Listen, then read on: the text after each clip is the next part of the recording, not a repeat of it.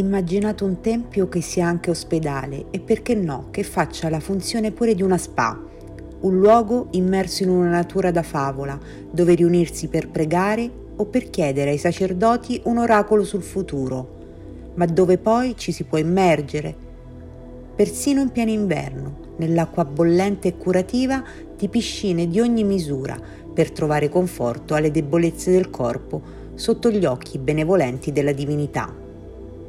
Il santuario del Bagno Grande a San Casciano in Toscana era un po' tutto questo e questo luogo magico ci ha restituito un tesoro. 24 statue in bronzo, 5 delle quali alte quasi un metro, tutte integre e in perfetto stato di conservazione, ma anche ex voto e altri oggetti, oltre che 5.000 monete in oro, argento e bronzo il più grande deposito di statue dell'Italia antica, lo ha definito il professor Jacopo Tabolli dell'Università per stranieri di Siena, che ha coordinato lo scavo al santuario etrusco-romano connesso all'antica vasca sacra della sorgente termominerale del Bagno Grande di San Casciano dei Bagni.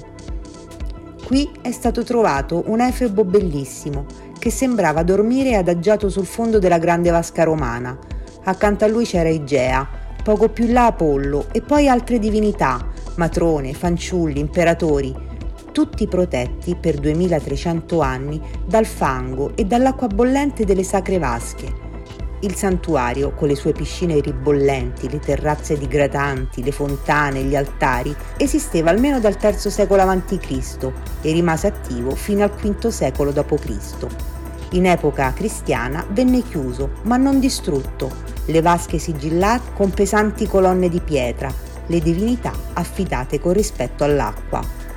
È anche per questo che, rimossa quella copertura, gli archeologi si sono trovati davanti un tesoro ancora intatto, di fatto il più grande deposito di statue dell'Italia antica e comunque l'unico di cui abbiamo la possibilità di ricostruirne interamente il contesto.